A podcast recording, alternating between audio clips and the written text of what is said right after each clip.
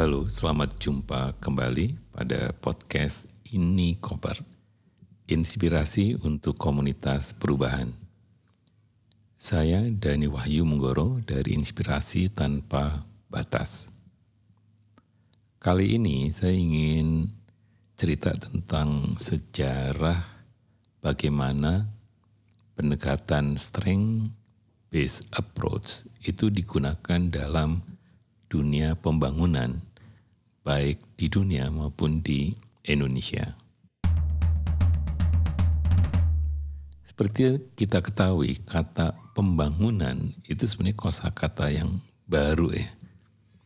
Kalau kita lahir sebelum tahun 48, itu tidak ada kata pembangunan. Ya kegiatan ekonomi biasa saja sebenarnya. Kata pembangunan itu muncul setelah Perang Dunia Kedua selesai. Karena itu, Sejak tahun 40-an itu ada studi-studi di berbagai perguruan tinggi itu yang kaitannya dengan masa depan. Jadi yang berkembang itu adalah tentang hal-hal yang kaitannya dengan foresight dan juga future studies.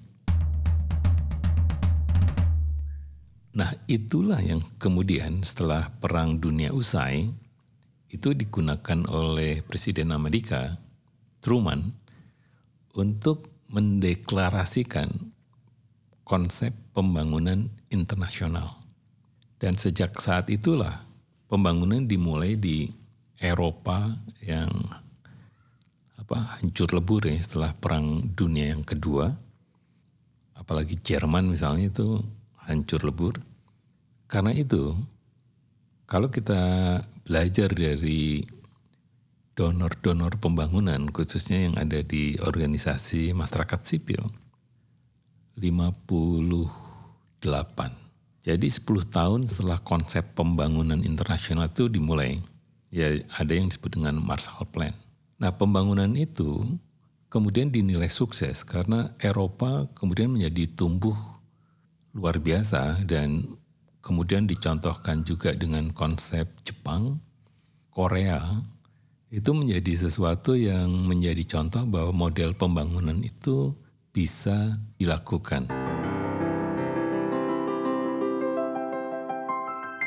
Karena itu, kemudian sejak tahun 70-an, konsep pembangunan seperti ini ditawarkan ke negara-negara ketiga yang sebutnya dulu ada third world countries gitu.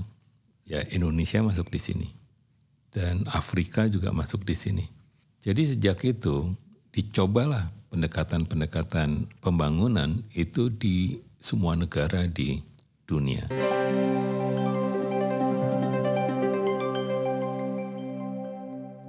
Pada tahun 70-an ya pada tahun 78 konsepnya kemudian juga berkembang yang tadinya didrive oleh negara sendirian itu kemudian diubah menjadi yang namanya konsep co-production. Nah di co-production ini itu menjadi satu pilihan-pilihan pembangunan yang model pengelolaan dari pembangunannya itu sebagian itu manfaatkan tenaga-tenaga dari komunitas-komunitas lokal. Dan semua model pembangunan seperti ini pada tahun-tahun itu sampai juga sekarang itu dikoordinasikan oleh Bank Dunia dan IMF melalui hutang. Sehingga semua negara menggunakan konsep itu.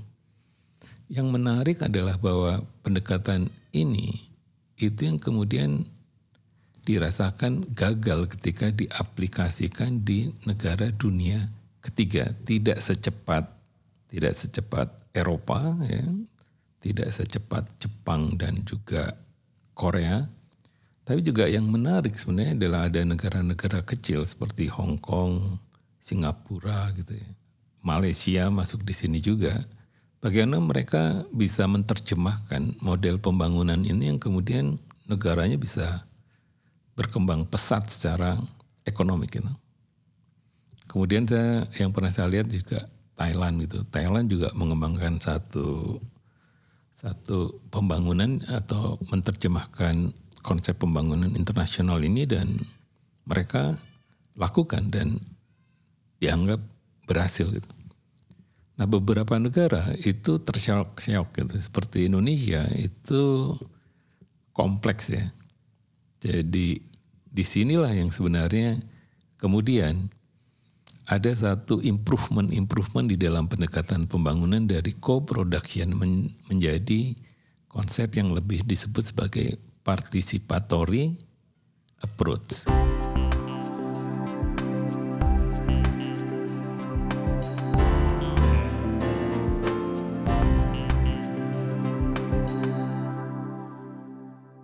Itu yang didorong oleh Robert Chambers dan kawan-kawan pada tahun 84-an gitu. Salah satu buku yang mempengaruhinya adalah yang disebut dengan Putting People First ini yang kemudian juga menjadi bacaan bagi organisasi masyarakat sipil atau lembaga swadaya masyarakat yang ada pada tahun 80-an. Jadi itu semacam bacaan wajib ya dari aktivis pada masa itu gitu. Nah, pendekatan ini sebenarnya kemudian menjadi semacam prasyarat ya di dalam pembangunan-pembangunan yang didukung oleh dana-dana internasional itu. Di sini ada dua arah juga sebenarnya. Ada yang menggunakan istilah partisipatori, tapi juga kalau kita belajar dari modelnya Amerika Latin dan Amerika Selatan, mereka menggunakan kata liberation. Itu yang kemudian diadopsi di di Filipina ya. Kemudian di Indonesia dua-duanya digunakan gitu. Kadang ada ketegangan ya antara dua pendekatan besar ini. Yang pendekatannya partisipatori itu yang kemudian istilahnya menggunakan bahasa yang disebut dengan pemberdayaan masyarakat.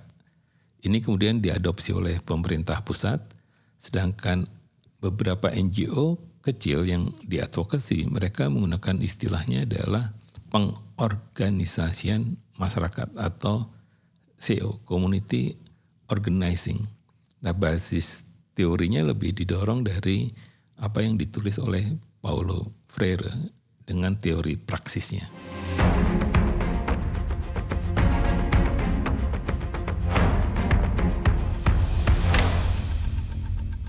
Di tahun 80-an itu juga ada mulai pendekatan yang menggunakan strength base ya yang dipelopori oleh Dennis Salebye yang menawarkan bahwa sebenarnya di dalam kerja-kerja sosial itu bisa basisnya adalah kekuatan-kekuatan yang mereka miliki. Ini pun kemudian di di belahan Amerika Utara berkembang juga pendekatan yang disebut dengan Asset Based Community Development atau sering disingkat ABCD.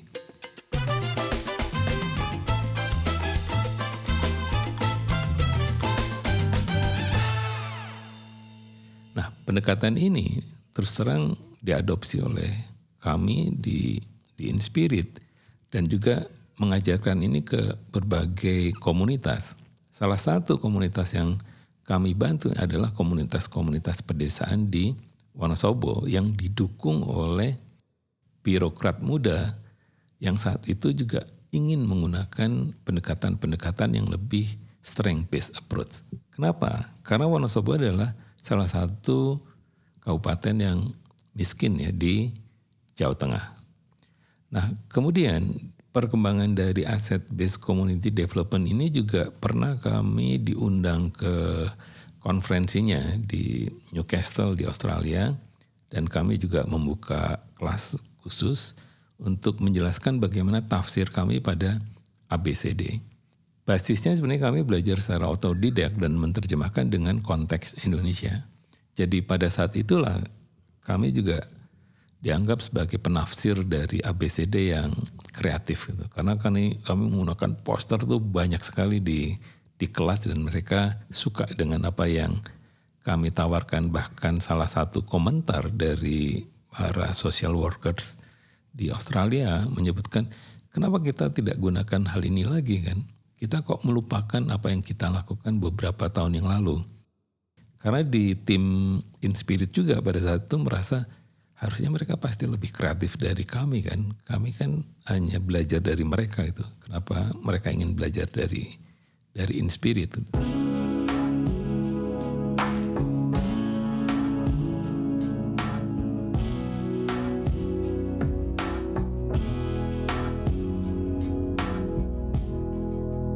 Kisah dari ABCD sebenarnya menarik karena di 2010-an kami diundang ke Malaysia untuk memperkenalkan ABCD di negara bagian Selangor untuk memecahkan masalah-masalah sosial yang advance setelah merasa negara ini maju gitu. Jadi mereka menjelaskan ke kami, kami itu sebenarnya nggak ada masalah tentang anggaran gitu. Tapi bahwa saat ini bagaimana masyarakat-masyarakat miskin ya miskinnya masih tanda kutip gitu karena tinggalnya di apartemen itu semangatnya hilang gitu kadang hanya meminta atau membuat proposal setelah diberikan sesuatu mereka biasanya juga abai nah ini yang kemudian dicoba untuk menggunakan aset based community development.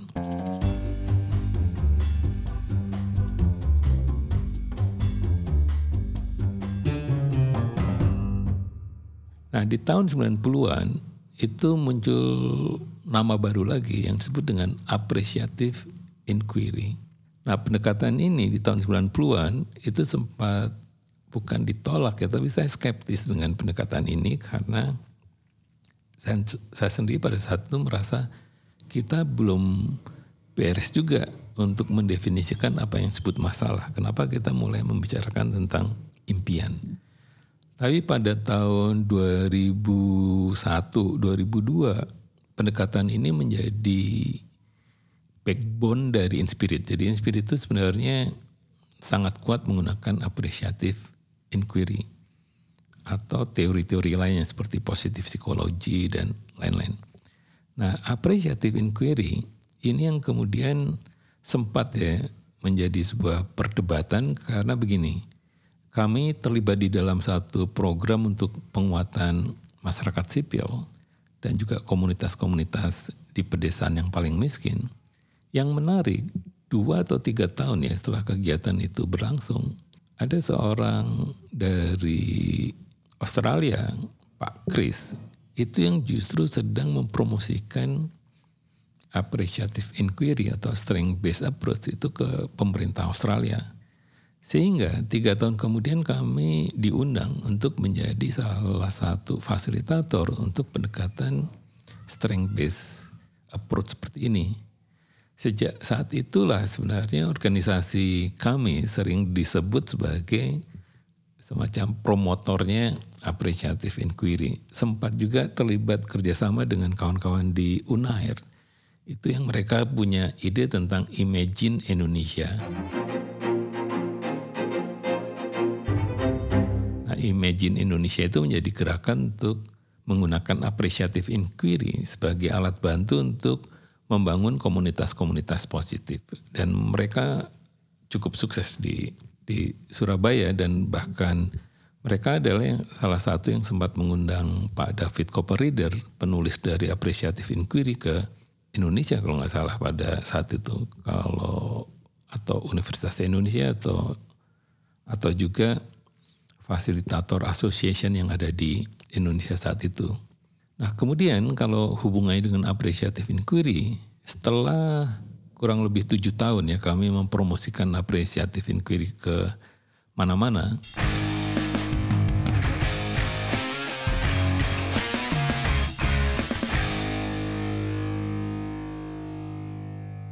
kami berangkat ke Nepal untuk menghadiri satu konferensi apresiatif inquiry dunia dan kami berbagi tentang pengalaman bagaimana kami menggunakan apresiatif inquiry di Indonesia dan workshop kami memperoleh apresiasi yang luar biasa karena kami dianggapnya sebagai penafsir apresiatif inquiry yang paling progresif.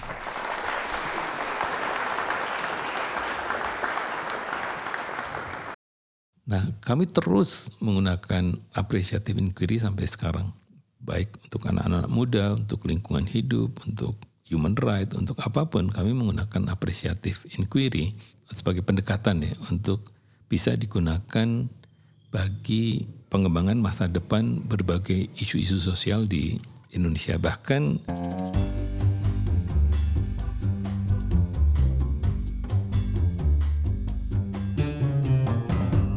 minggu atau dua minggu yang lalu kami juga diundang oleh Kemendikbud. Kami sampaikan bahwa pendekatan pendidikan juga bisa menggunakan pendekatan appreciative inquiry.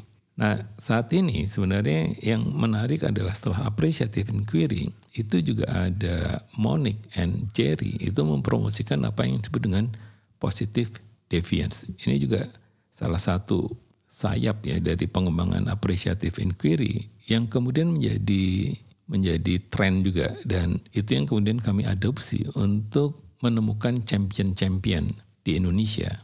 Salah satu yang diimplementasikan adalah pada saat kami diminta untuk membantu pencerah Nusantara. Jadi kami memberikan nama pencerah Nusantara untuk idenya Bu Nila Muluk ya, mantan Menteri Kesehatan, yang kemudian nama ini adalah untuk mencari seribu champion. Seribu champion ini yang diundang ke Jakarta untuk sharing.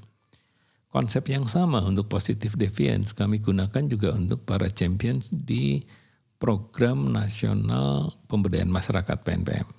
Waktu closingnya kami juga mengundang sekitar seribuan begitu untuk hadir di Monas dan mereka saling berbagi pengalaman bagaimana melakukan inovasi-inovasi sosial di desa-desa miskin.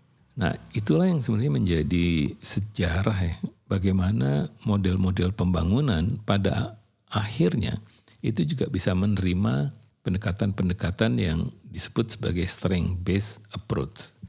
Nah, pendekatan strength based approach ini sebenarnya percaya bahwa ada sesuatu yang senantiasa bekerja pada sistem. Salah satunya di human system.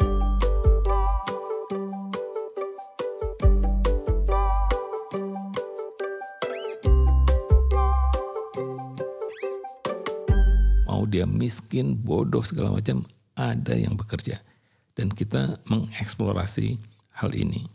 Jadi memang sulit menggunakan pendekatan aset based approach ini karena keyakinan kita sebenarnya lebih cenderung ke deficit based approach yaitu melihat sesuatu dari masalah. Ya, jadi kita lebih suka melihat masalah dari melihat ke masa depan.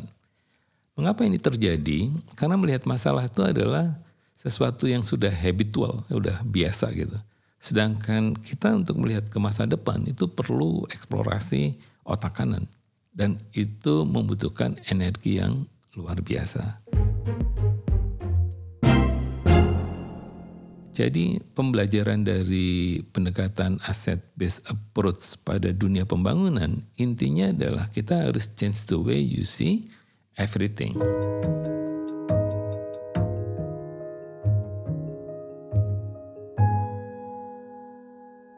Tetap saya gunakan ini karena mau tidak mau kalau kita tidak mengubah cara kita melihat dunia atau tidak mengubah mindset kita melihat dunia ini bekerja di seat based thinking. Caranya adalah dengan mengubah diri sendiri dulu, change the way you see yourself. Yang pertama, bagaimana kita juga percaya bahwa kita punya semacam efikasi diri ya untuk mampu mewujudkan impian. Nah, bagian yang kedua adalah change the way you see others. Jangan selalu melihat orang lain itu bermasalah.